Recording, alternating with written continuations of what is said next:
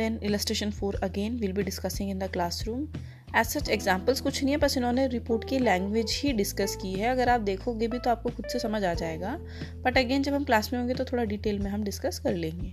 इसके बाद आता है disclaimer of opinion A disclaimer of opinion is issued when the auditor has not obtained sufficient appropriate evidence and the effects of any possible misstatement could be pervasive. ये हमने पहले ही discussion किया था कि हमारे हम हमें एविडेंसेस प्रोवाइड ही नहीं किए गए या हमें एविडेंसेस मिले ही नहीं जो हम कोई भी कंक्लूजन दे सकें और हमें पूरी पूरी उम्मीद है कि अगर मतलब जो मिसस्टेटमेंट्स हो सकती हैं, वो पॉवेसिव नेचर की भी हो सकती हैं। ठीक है? मतलब कुछ पता ही नहीं अभी हमारे पास क्या है एविडेंसेज नहीं है और मटेरियल नेचर का है और परवेसिव के भी चांसेस हैं। तो ऐसे में हम डिस्क्लेमर ही करेंगे क्योंकि इतनी बड़ी रिस्क टेकिंग हम लोग नहीं करेंगे। देखो, जब आपके पास एविडेंसेज ही नहीं है तो आप कैसे कह सकते हो कि ट्रू एंड फेयर व्यू है? तो सबसे बेस्ट चीज़ क्या होती है कि आप डिस्क्लेमर दे दो, अगर आपके पास सफिशियंट एंड अप्रोप्रिएट एविडेंसेज नहीं है regarding any material issue the auditor does not express an opinion on the financial statement in this situation इसमें क्या होता है एग्जाम्पल्स कि क्लाइंट आपको रिकॉर्ड्स प्रोवाइड ही नहीं कर पा रहा है या आपको रिफ्यूज़ किया जा रहा है रिटर्न रिप्रेजेंटेशन देने से।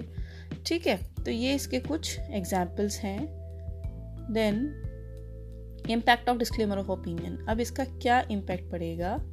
Where a disclaimer of opinion is being issued the statement that sufficient appropriate evidence to provide a basis for the auditor's opinion has been obtained is not included